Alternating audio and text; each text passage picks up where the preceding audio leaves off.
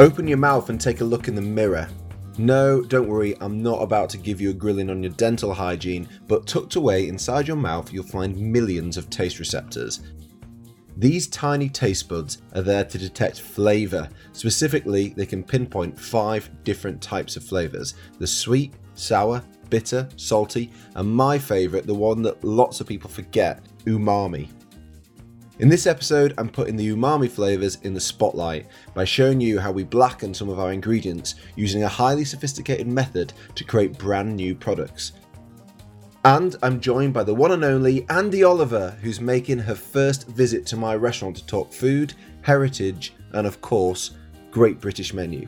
Don't try to make the most exciting thing in the world. Try to make the most delicious thing in the world. Try to make the thing that makes you happy, and that will bear itself out on the plate. My name is Tommy Banks, and this is my podcast, Seasoned. Every week, you get to experience life behind the scenes at my Michelin starred restaurant, The Black Swan, and my farm where much of the menu is grown. It's April the 19th, and this is Seasoned, Episode 9 Andi Oliver and Black Apples. Before we begin, I want to say a thank you to our sponsors. This podcast is only possible because of True Foods. True Foods are an incredible family business who make the best stocks and sauces. True Foods provides stocks to some of the best kitchens in the UK. One, two, and three Michelin star restaurants use their stocks as the base for their recipes. And now, their stocks and sauces are available for you to buy at home too. I'll tell you more about them later in the episode, but you can check out their product range and find lots more information in our show notes.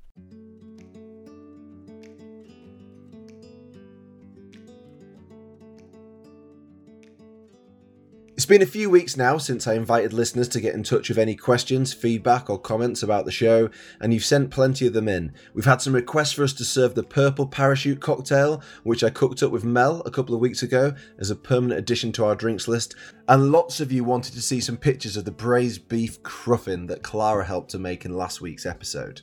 And don't forget, if you have any comments or questions about the series or anything you'd like us to cover or questions you'd like to answer in a future episode, you can email us on seasoned at tommybanks.co.uk. This week has been a really busy one at the Black Swan. The restaurant has been pretty full every night, and Chef Callum's been working on a few new dishes. We've made a beautiful um, sourdough marmite using our leftover sourdough, which we've been drizzling over our whipped butter, which goes with our bread course. And also, Callum's been working on a new uh, fish dish as well, which is a beautiful piece of brill, which we steamed and stuffed with a mousse laced with our oyster leaves, which uh, is a great ingredient that we grow in the garden and uh, something that's available at this time of year, finally. On the farm, it's all systems go. We're up to about 40 newborn lambs, and our lambing season has overlapped with the last of the calves to be born too. So, my dad and Christy, all the farm team, they're working night and day to make sure everything goes smoothly. I mean, it's always busy being a farmer, but the last few weeks have been on a different level. And of course, there's a small matter of the Abbey Inn opening just a few weeks away, which everyone is chipping in to help with. We're buying new furniture, getting the whole interior stripped back and redecorated. The kitchen goes in next week, which I'm particularly excited about. Uh, we've been doing a bit of landscaping out the front as well to get a whole new look. And the website's just gone live just after I started recording, so hopefully some people have booked. So, yeah, it's been a crazy busy time. I guess business as usual, but with one very special guest in the mix as well.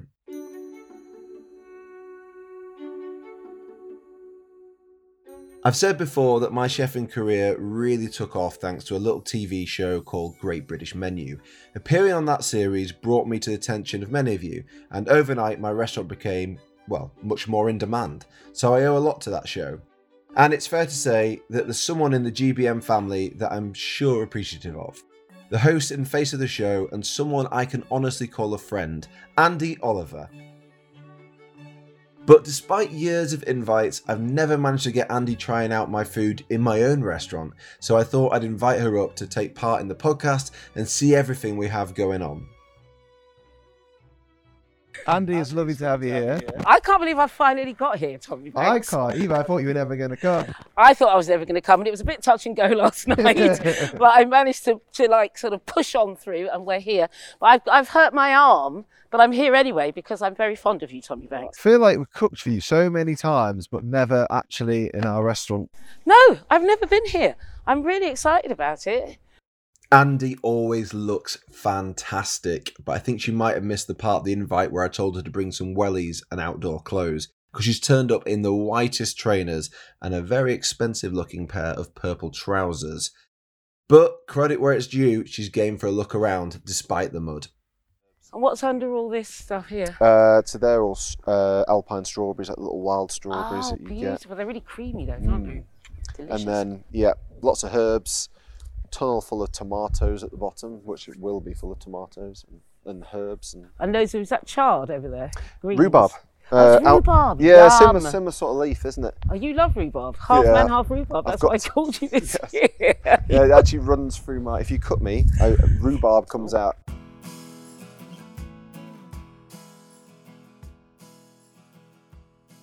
Introduce you to Dickie. So Hello, he's a- Dickie. Dickie just nearly broke my hand because Dickie, Dickie's got the firmest handshake you'll ever That's his encounter. farm life that he has. Is that what it is, Dickie? A northern handshake. Wow. Northerners are supposed to be friendly, though. When you arrived, I thought how lovely you look, and I'll take yeah. you around here to see some Oh, little cows. Having a chat. Having a All little right. chat. Bit, bit hungry. Is that is that what that is?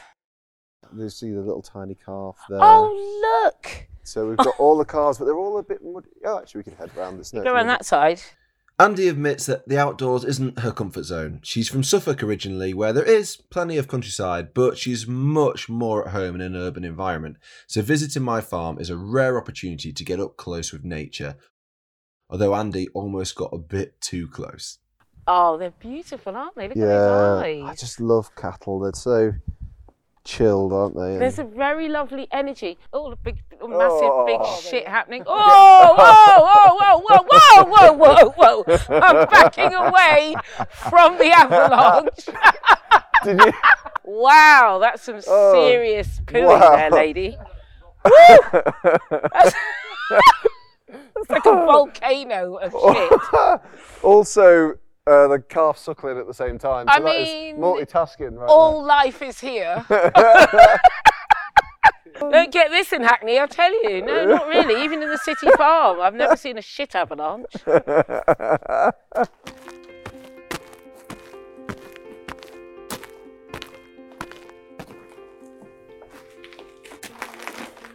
my God, I literally am tingling. I'm so excited about this. Is this your palace? It is. It is a palace. One, one of three.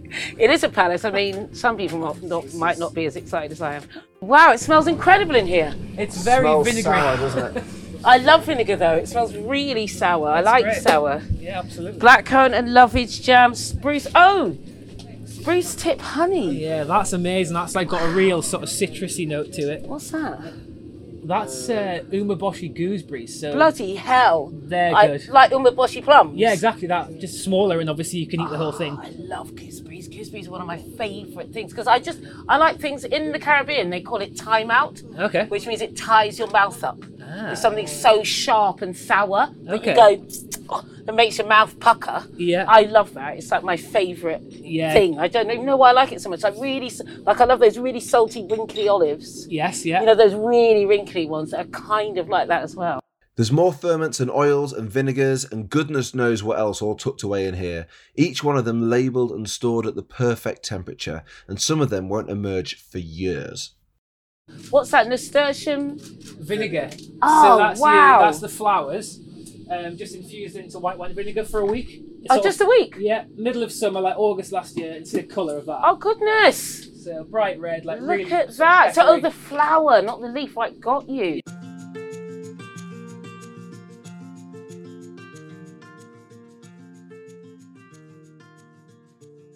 No, it's great. Flowering currant vinegar. Yeah, so that's from last this that. time last year. so that's your fla- your currant uh, bush that just flowers rather than producing berries, uh, and the blossoms are like deep, deep crimson in colour. Um, what we do with that is we make the vinegar, and then with the blossoms that come out after a week, we make like a ribena. Effectively, Oh, like with a the sugar and water. Yeah. But there's something in here that we use a lot, which is the inspiration behind the next part of Andi's visit. So Andi, we've actually got a little task back at the uh, kitchen that we're going to work on this afternoon Oh, we have, to have we? uh, create this little product behind me. So Black apples. yeah, Why are they black? because they've been caramelized for about two months. Oh.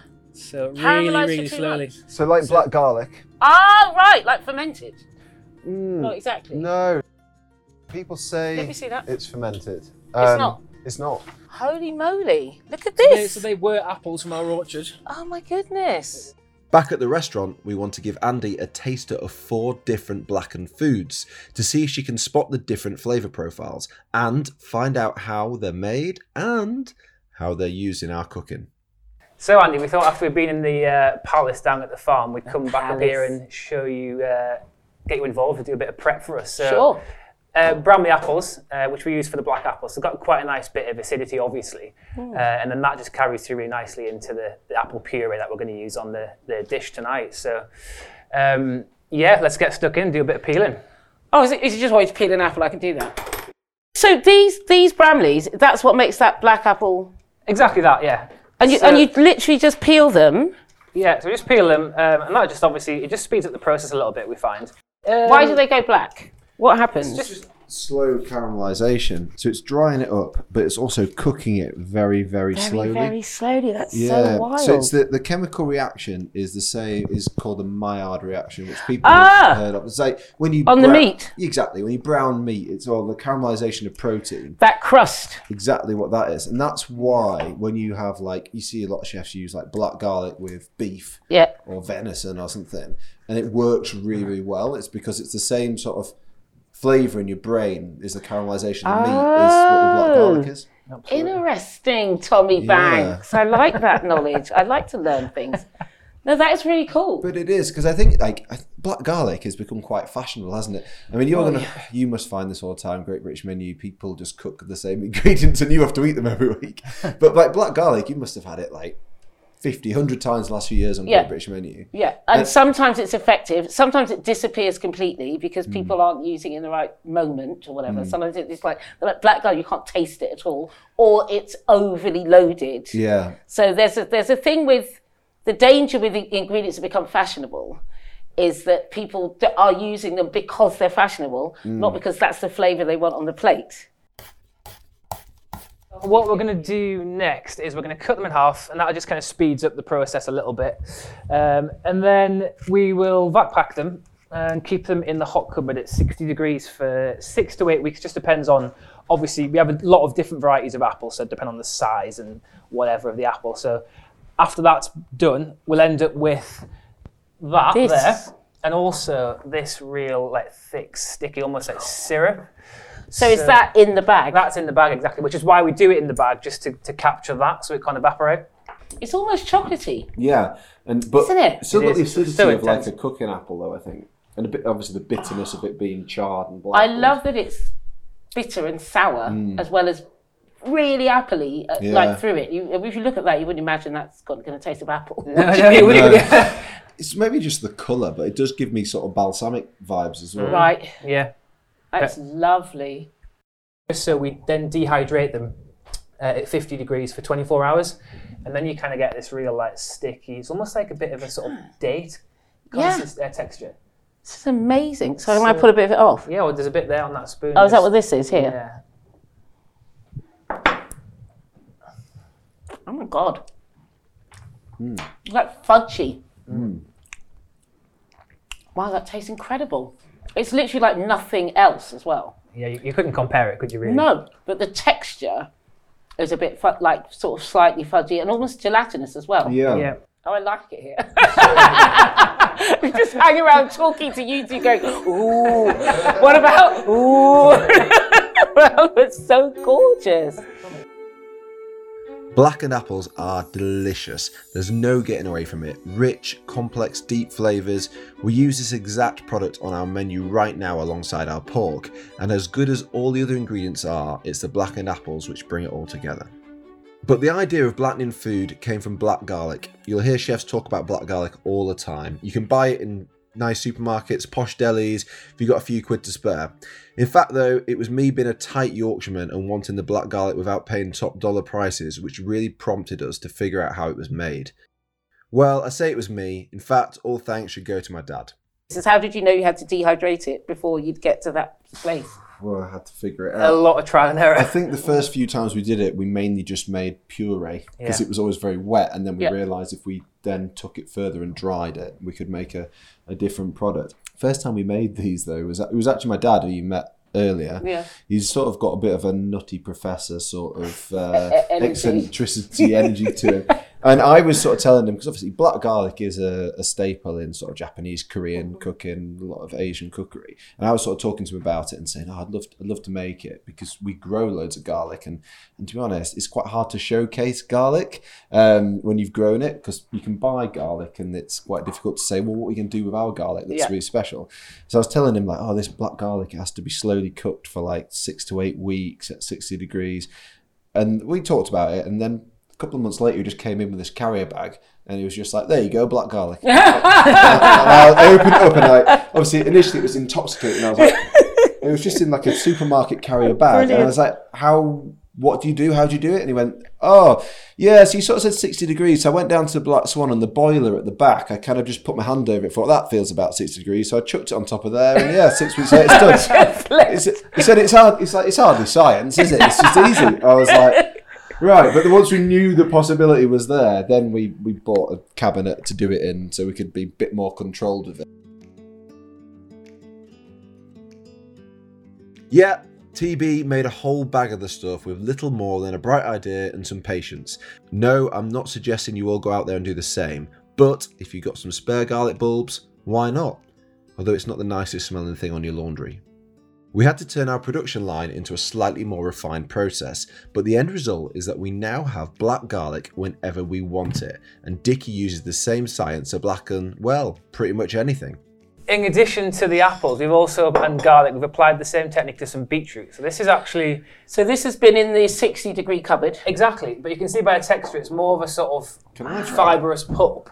So that's basically um, an old dish we had on. We juiced the beetroots to make a glaze. I was going to say, this is like at the end of the juicer, you know, when you, is that what that is? Exactly that. Oh. Yeah. We just basically did the same process, mm. and it's got a really interesting flavour as that. Smoky. Mm. Yeah. And a little tart. Very tart. And what's it? So that was one thing like I was challenged Dickie to do is like zero waste. Yeah. So if we're juicing beetroots, what do you do with the dry pulp that comes out the side? And It does always seem like a waste. It does, yeah, You're like, all that stuff, I should be able to do something Exactly. with well, So we reckon like something like infuse like the cream for an ice cream or something like that. we that. made an ice cream out of it, didn't we? Yeah. It's almost like it tasted like like a chocolatey ice cream. Yeah, these things are all, they all have a kind of dark, chocolatey mm. edge to them, Yeah, don't yeah, they? It's really yeah. interesting. I don't think you'd know that was beetroot though. No, I don't think Well, it was. I- I mean- no. Next on Dickie's menu is a large vat of something which, to the uninitiated, does not look that appealing. Tommy wanted to try making our own uh, miso. So we thought, Is that well, what this is? yeah. So with a with a slight variation. That So squash piece. so rather than using rice and beans, we thought, well, what can we do to make it more sort of Yorkshire? So we thought, well, there's a Peas. really good pea grower just down the road. So we got some of his dried peas and then some pearl barley as well in place. what kind of peas? Like green peas? Or Yeah. like, Yeah, like green peas, but obviously Yeah. dried, so that they're not as green. Um, so yeah, and then uh, pearl barley again, local organic love farmer. pearl barley. So steamed that uh, and inoculated that with the koji spores. Uh, fermented that for a couple of days, and then added that to the the steamed peas. Oh, holy moly! So that's how. Oh my god, that's fantastic. Uh, it is like miso. It's got that shut, mm. like real deep umami mm. savouriness that you is inescapably like. If I didn't know, I, I just would think that was a, a barley miso, Yes. a white miso or a barley miso. That's what it mm. tastes like. Mm-hmm. But then there's another element to it. Again, a little bit vegetal. Yeah. That's the peas, isn't it? Yeah, and again, like that's the first incarnation, but we could definitely put beetroot or Shit. garlic or even black apples through it. Why not? mackerel. Bet that'd be great with some like hard grilled mackerel or mm-hmm. something, that have- oily fish. I'm delighted that Andi is finding all of this so fascinating, but then I kind of knew a bit of theatre and some surprises would have hit the spot. She's been spoiled after years on Great British Menu. I've even got a little surprise tasting experience for Andi later on too, as we weave the miso into our petit fours. Later on, we clear the tables and get down to talking about all things food as Andi walks me through her brand new cookbook, how she got the job on Great British Menu, and of course, she reveals her own favourite seasonal ingredients. But first, a word from our sponsors. If you regularly listen to the show, you'll know how passionate I am about proper stock. Without good stock, you can't make great recipes. And True Foods make the best stock on the market, bar none. True Foods stocks and sauces are used in a lot of Michelin star restaurants up and down the country and worldwide. So if you're looking for an ingredient to elevate your cooking to a whole new level, head on over to truefoodsltd.com and use the discount code seasoned10 to get 10% off your first order. When it comes to kitchen appliances at home, Miele is my number one choice. Their products are so advanced that I can do the same as I do in my restaurant, but at home. I can do everything like steaming, dehydrating, I can sous vide, for example, which means I can cook delicious food for my family, but I can also develop great recipes from the comfort of my home too. I recently spent a day at the Miele Experience Centre in London trying out loads of the kitchen appliances to see which would work best for my family and for my cooking style. If you're looking to upgrade your appliances or redesigning your kitchen, I would highly recommend checking out the products for yourself at one of the Miele Experience Centres across the UK or attend a kitchen discovery class. Or, of course, head to miele.co.uk.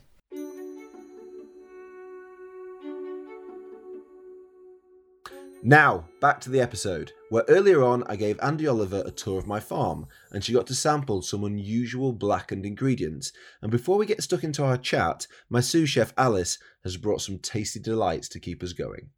Oh, Alice is here. Oh, hello.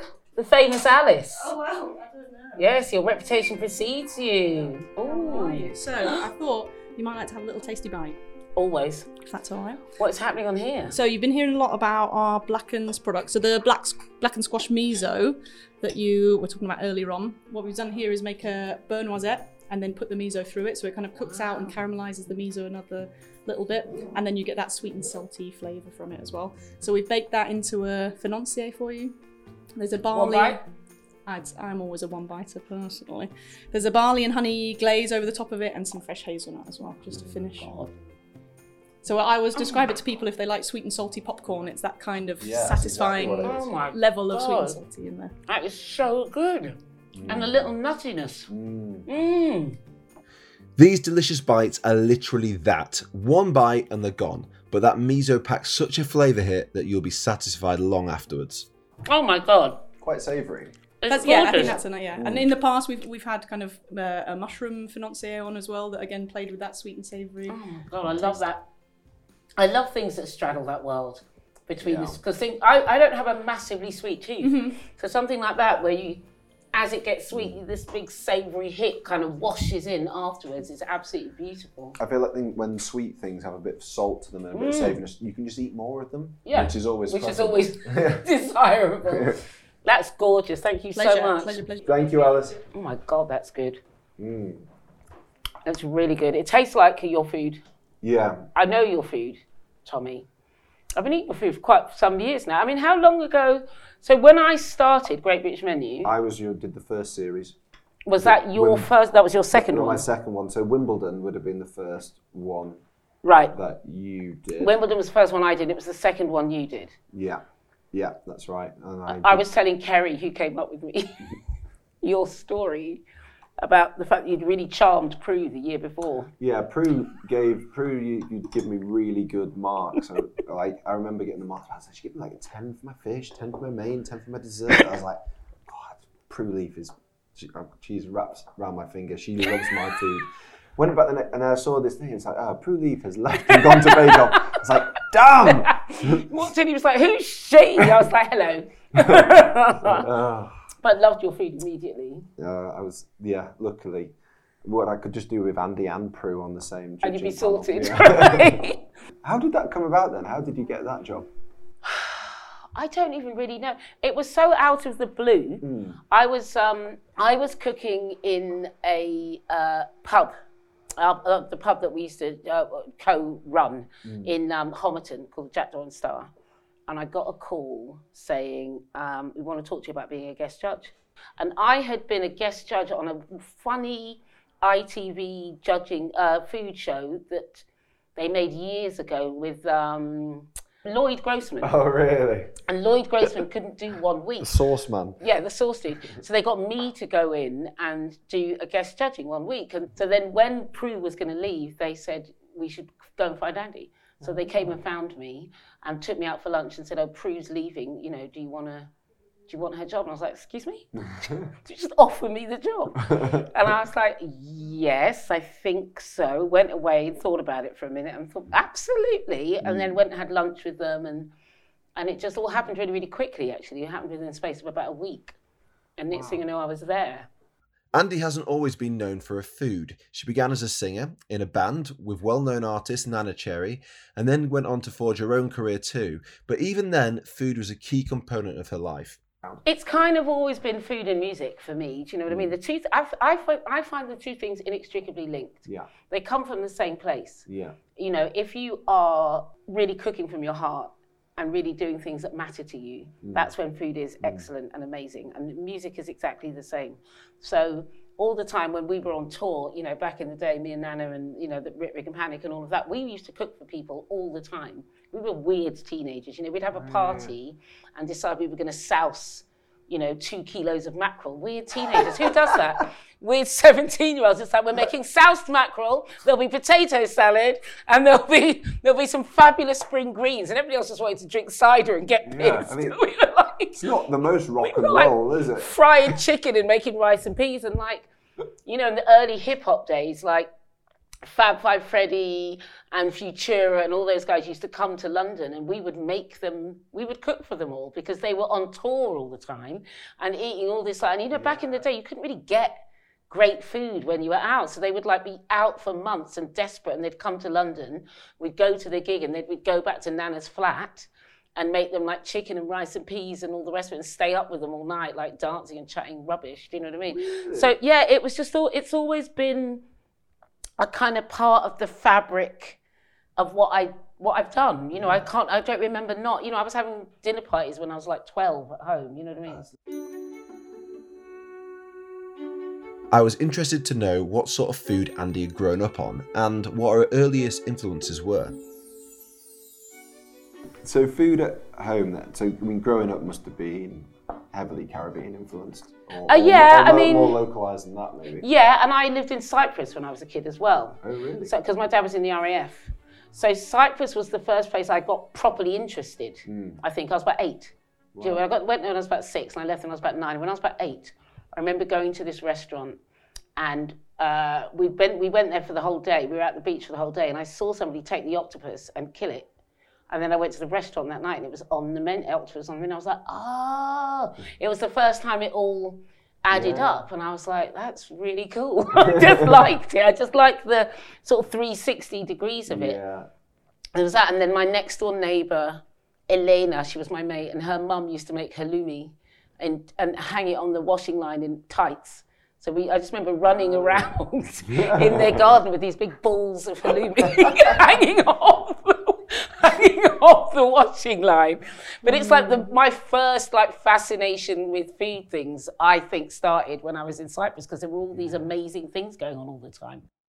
I sometimes try to guess what my guests will say when I ask about their favourite seasonal ingredients, but for Andi, I'm guessing it's something which isn't seasonal during the making a Great British menu.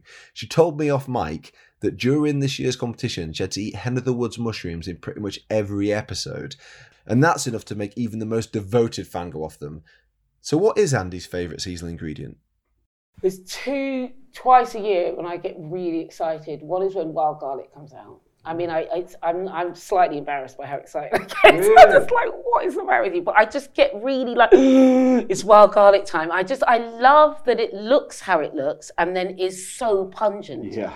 because it just doesn't look like it's going to do what it does. And I like that it's sort of in disguise. And I, Yeah, it's hiding in plain sight. it's hiding it? in Yeah. plain sight. I did, you know, I did. It was something I discovered later as well. You know, I didn't know Yeah. about it when I was a kid, kind Yeah. of thing. So I love wild garlic, and I love all the different iterations and, and manifestations of it. Like you know, your gorgeous little capers and the Mm. pickles. You probably wouldn't want to go to a wild garlic restaurant on like a first date, would you? Maybe not the first moment, but I'm way beyond that. Yeah. I'm way beyond caring. Or maybe you just find someone who's got something in common with you. It's Yeah, do love you know what I mean? love at first sight. Some of a garlic enthusiast. And then the other time I get really excited is um, blood oranges Ah, because I just find them so beautiful. yeah. Again, it's like just looks like an orange. Then you cut it open. Woo! There's a whole party going on. in there. I'm like, wow! Every single time it gets me every single time, and I do love rhubarb. Good. There we go. We've got the answer. Rhubarb. no, but blood oranges are really interesting because, like you say, they're not just a gimmick though. They taste incredible. They're incredible. The intensity Yeah. of it is so wonderful. Sometimes you see these sort of exotic fruits and they're a certain like shape or size or whatever or different colour and you're like, oh, that'd be cool, and they taste nothing. Nothing. Whereas a blood orange is like, it never lets you down. It's No. like the best orange you can eat and it's funky. And it's pretty. It's beautiful. It tastes incredible. It's like more orange than an orange. Yeah. And uh, it just looks absolutely astonishing. I love it. And you know, it just even the juice, like you know, just to drink the Mm. juice, or in a dressing, or in a sauce, or you know what I Mm. mean. I just find it endlessly wonderful. I totally agree with you on that because my cooking's all about what we can grow here and etc. Yeah. And I do sometimes, very occasionally, think, oh god, I'd love to be able to cook with like a, a blood orange or something. Right. So when I go to someone else's restaurant and they have like exotic produce in, and you're like, oh, that is that. would open it. Well, we'll go back and make some more black uh, apples. Um, but yeah, there are certain things which are just amazing, aren't they? And Yeah, they're just forever wonderful, forever magical. Because the thing I love about cooking is that some things in their natural state are just stunning and you don't need to do mm. anything to them. And then some things, like this is why I love your um, this all this blackening thing, because that that alchemy, that magic. It's just forever exciting mm, to me mm. that you can take something that tastes like the Bramley and then you end up with that syrup or that toffee fudgy black apple. I mean, it's just wild to me that. Next week, Andi is set to announce more details on her upcoming and very exciting cookbook. But while the details are still under wraps, she did offer a little glimpse into what it was like putting a book together. So how have you found writing a cookbook then? I like it. I really enjoyed it. It's funny because I've been talking to quite a lot of people and they go, oh, the writing bit's really hard, isn't it? I'm like, no, I loved it. I love the writing bit. The hardest part for me is um, being methodical. Yeah, it's the recipes. I the, the writing's easy. Because I, think, you know, and then you and you like, okay, I've written it all down, and then you get slightly distracted. and You think, shit, what did I just put in there? You know I mean? I think the other thing is it's all very well writing a recipe for yourself to follow. Yeah. But like it's um, For other people. I, I realise how also how much when you communicate, especially as a chef, you communicate with the other chefs Yeah. in your team, and you speak in almost a shorthand. Yeah. And that doesn't make any sense to anybody. to anybody else. Yeah. Doesn't make any sense. So yeah, trying to make yourself understood, and also I think with any writing, whether it's a cookbook or a novel or music or whatever it is, it, it has to have the uh, kernel essence of truth. So you have to really mean it. Yeah. I'm very precise about language. Yeah. I'm very specific about the words that I use because I really enjoy words. I Mm. enjoy speech and the written word, and I like the I like the fact that you know you can have find six ways to say you're tired. You know what I mean? yeah. You can be But they do- weary or do mean- exhausted or you're But they tired. mean different things, though, don't they? Yes, they mean slight, the nuance of Yeah. Mm. it. I love that. So I, I've actually really enjoyed the writing part of the book, and I think I'm going to write quite a lot more actually because I enjoy. It's like a new meditative thing, Mm. and I felt like I discovered a new way to feel peaceful.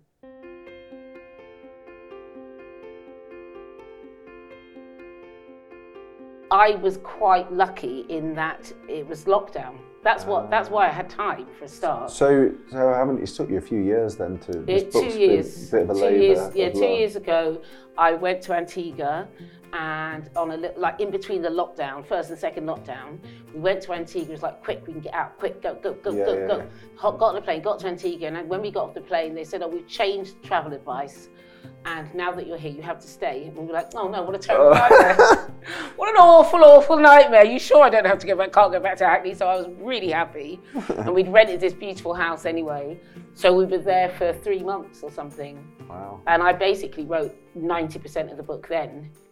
So I mean, I'm really looking forward to, to reading your book because it's, it's I think I'd learn a lot from it. Obviously, um, it's just a type of food that I don't know a lot about. Yeah, I learned a lot writing it. I learned a lot writing it, and now I want to do more. Like it's just, it's so fascinating to me because so much of the food in the Caribbean, it, it, it's the influences come from everywhere because of you know, the, as I say in the book, it, there's a dark shadow in there because a lot of the food comes from colonial mm. passage through the islands. You know, so there's Portuguese, there's uh, and then there's also food that came from other people that were indentured and forced to go to the Caribbean. So there's Indian and there's Chinese, you know, there's Portuguese, there's French, Wow, there's British, there's Irish, there's anything you care to mention really has come through Caribbean. It's truly a global cuisine. It's quite interesting. So, um, so uh, examining that and realizing people talk about the Caribbean like it's one place, and it's many places with many, and each island has its own national dish. We all have our different ways of doing things, and then of course underneath that. Families have their own way of doing things. So someone would be like, "That's not how you make curry goat." It's like, "That's how I make curry goat." All right. Yeah, I've seen it on Great British Menu when we've had uh, Caribbean chefs on, and they've been. I've been doing the veteran chef's job, and uh, they start describing it to me and telling me what it is, and you just go, "That's not what that is. I'm like, That's slime." it's actually called something else." uh, where, where I'm from, we call it. yeah, no, absolutely. It's fascinating. So I um so it, I learned a lot because I started examining, you know, looking at Barbados and Jamaica and St. Lucia and St. Kitts and Nevis and th- how different islands do different things. And so I feel like it's like the tip of the iceberg, this book. And then obviously it then connects to the African diaspora in a bigger way anyway, like Southern American cooking, you know, food from right across the African continent, food, uh, our soul food here. You know what I mean? It's like the mix up of those things and the way those things marry together. Like I discovered the other day that in Benin, they call okra gumbo, which of course is the New Orleans okra oh yes, soup. yeah. You know, and I was soup, like, oh, yeah. oh, that's where it comes from. I never, it never even occurred to me that that's where the word came. That it, the word came from Benin, so it came from African enslaved Africans being brought over there, and they were cooking the food that they knew. yeah. And then there's a dish in Antigua called fungi, which is uh, like our form of polenta. It's like a cornmeal. It's like a, and you, you, you kind of make it stiffer and you make a ball out of it and you eat it with stews and soups. But then I discovered the other day that fungi is an Angolan word. And they make fungi in Angola. So that's obviously how it got to Antigua. I didn't know that until quite recently. What's the difference between fungi and cou-cou? They're very similar. Cou-cou is um, Barbados, basically. Ah, okay. It's kind of the same thing. Yeah. It's like cou-cou, fungi, turn cornmeal. In Jamaica, they call it turn cornmeal. Ah. And they're like, why do you keep eating that? We give that to the pigs. We're like, because it's delicious, okay? So different islands will Yeah, yeah. like hero something and, and raise something up, but another island be like, no. Like ackee, we don't eat ackee in Antigua. People can't be bothered. It's, have you ever seen a fresh ackee? So it's it's a mad looking fruit, right? It's like thi- it's like a sort of two handed thing, and it looks like scrambled egg, and it's got like these weird big black seeds in it. Most of the fruit you can't really eat. Looks So like have- scrambled egg. Yeah, Or it- inside it. Yes, it looks like a sort of funny, like almost like a piece of scrambled egg. You know when scrambled egg's gone a bit further. Yeah. That's what it looks like. And then inside there, there's a little piece of, it looks like red paper, and that is completely toxic, and you cannot eat it. How do and people the find only out people, well, obviously trial and error, but the only people that can be bothered to clean it and do it are Jamaicans. Everybody else is like, give it to the birds. No one eats it in Antigua. So my cousin, who is who is Jamaican, who lives in Antigua, she gets all the fresh ackee for like five dollars because nobody else wants it. She's like, oh my god! In and in Jamaica, it's like gold dust, and everybody's really excited. In Antigua, they're like, just take it, man. Wow. So it's fascinating to me. So when is the book out? It's out on the 27th of April. 27th of April. And what's it called? It's called the Pepperpot Diaries. Before we finished, I wanted to return to Great British Menu. After all, my head chef Will narrowly missed out on having a dish at the banquet. And while I get to see a lot of the competition as a veteran chef, I'd be keen to know if Andi has any tips or advice for young chefs who are striving to win the competition. You got to bring the flavour to Wow Andi Oliver. That's what you got to do. Do you think so? Yeah, I think so. I think you're an absolute flavour gangster. I think I, if anybody does anything slightly bland, you just like. Well, you know what it is? For me, again, it's about truth. So when people, what happens with people with Great British Menu, because they find it quite intimidating because it's been there for so long and so many of the chefs have grown up watching it and they get to it and they start thinking, how can I make the most exciting thing in the world? No, it's like, don't do that. Don't do that. Don't try to make the most exciting thing in the world. Try to make the most delicious thing in the world. Try to make the thing that makes you happy. And that will bear itself out on the plate and in the competition, don't you think? I totally. You're right on the truth thing as well, because I think not only is it obviously a competition that you want to win, but it's also a platform to express yourself on, and which ultimately you can see that a lot of chefs, myself included, it's been a great sort of platform to, to further your career. And I think uh, if you're nervous and a bit worried and you go in, in yourself a bit, you're not going to put your best foot forward. And, and I think everybody's going to be nervous mm. going into Great British Menu. So if you are doing something you believe in mm. and that you really genuinely care about, that will bear you through the nerves. And once you start cooking, you can see the chefs do Yeah. that, can't you? When they start cooking, they're like, oh, okay. And you know, they're like, oh, no, I know what I'm doing. I'm doing my thing. And you can see the chefs that are making things that are so far outside their comfort zone that it doesn't really make sense for them to be doing it, you know? And I, I think they should all need to take a leaf out of your book, Tommy. Practice, practice, practice, Practice, practice, practice, practice, practice, yeah. practice, and do, do stuff that makes sense to you. I mean, I think also the other thing that happens is sometimes with Great British Menu, a chef comes on and they've kind of got it a bit upside downy and they uh, go home quite early and then they go away, they work out how to do it, and they come back the next year and you're like, aha. you You, get it now. you now you've got it. You know now you know what you need to achieve, and it's like finding that perfect balance between telling the story, making something delicious, innovative, and that means makes sense to you. And when, if you hit all those things, you're going to do well in the competition. Mm. You know, I don't. It's really important to me actually that people know that nobody's ever unduly harsh Oh no. on the chefs. Like, you know, sometimes you see on also people, they're like, oh, they're being mean to little Timmy. It's like, nobody's being, nobody's there to be horrible to anybody. We want these chefs to be uplifted and to feel good. And, you know, your experience actually, Tommy, I cite you a lot because I think that one of the things I'm really proud of with the competition is that it's really got chefs up and down the country being proud of where they're from. Mm. They don't feel like they've got to go to London to cook. They don't feel like they've got to go and cook in the Savoy or, you know, cooking wherever to actually make their mark or feel excited. They mm. feel they can stay where they're from mm. or go to live in wherever they feel like living Yeah. and really work with local producers and the environs and that they live in. I'm not saying terroir because and they can make beautiful things and make their mark. You know, it's, mm. it's not a very big island, Britain. You know what I mean? It's like you can do that, and I think that Great British Menu has really been in, encouraged chefs to do that. And you're a perfect example of look what you're doing in this beautiful place and the incredible food you're making. you Couldn't know? agree more with that. Andi and I chatted for hours. In fact, I noticed a few odd looks in our direction from members of the team, and that's because it was almost time for service by the time we stopped chatting and started to clear away all the microphones. Andi, thank you so much for coming up. I really appreciate it. I'm really happy to be here. I am. It's bloody lovely. Is that blossom coming out on that tree? It's just starting to bud, isn't it? I'm really happy to be here, and I'm so excited about dinner. Oh, everyone's excited to cook for you. It's gonna be it's gonna be fun. Yay me! Next week, it's our final episode of the season, week 10. I can't believe it. And to mark it, we're doing something a little different. I'm packing my bags with some seasonal produce and paying a visit to one of my favourite chefs in the region. I'm going to go see his restaurant and see if I can pick up one or two seasonal tips from him, as well as sharing some of my own. And we'll be reflecting on the last 10 weeks and looking ahead to what the summer has in store. See you next week. For more information about Seasoned, check out my website www.tommybanks.co.uk or check us out on social media.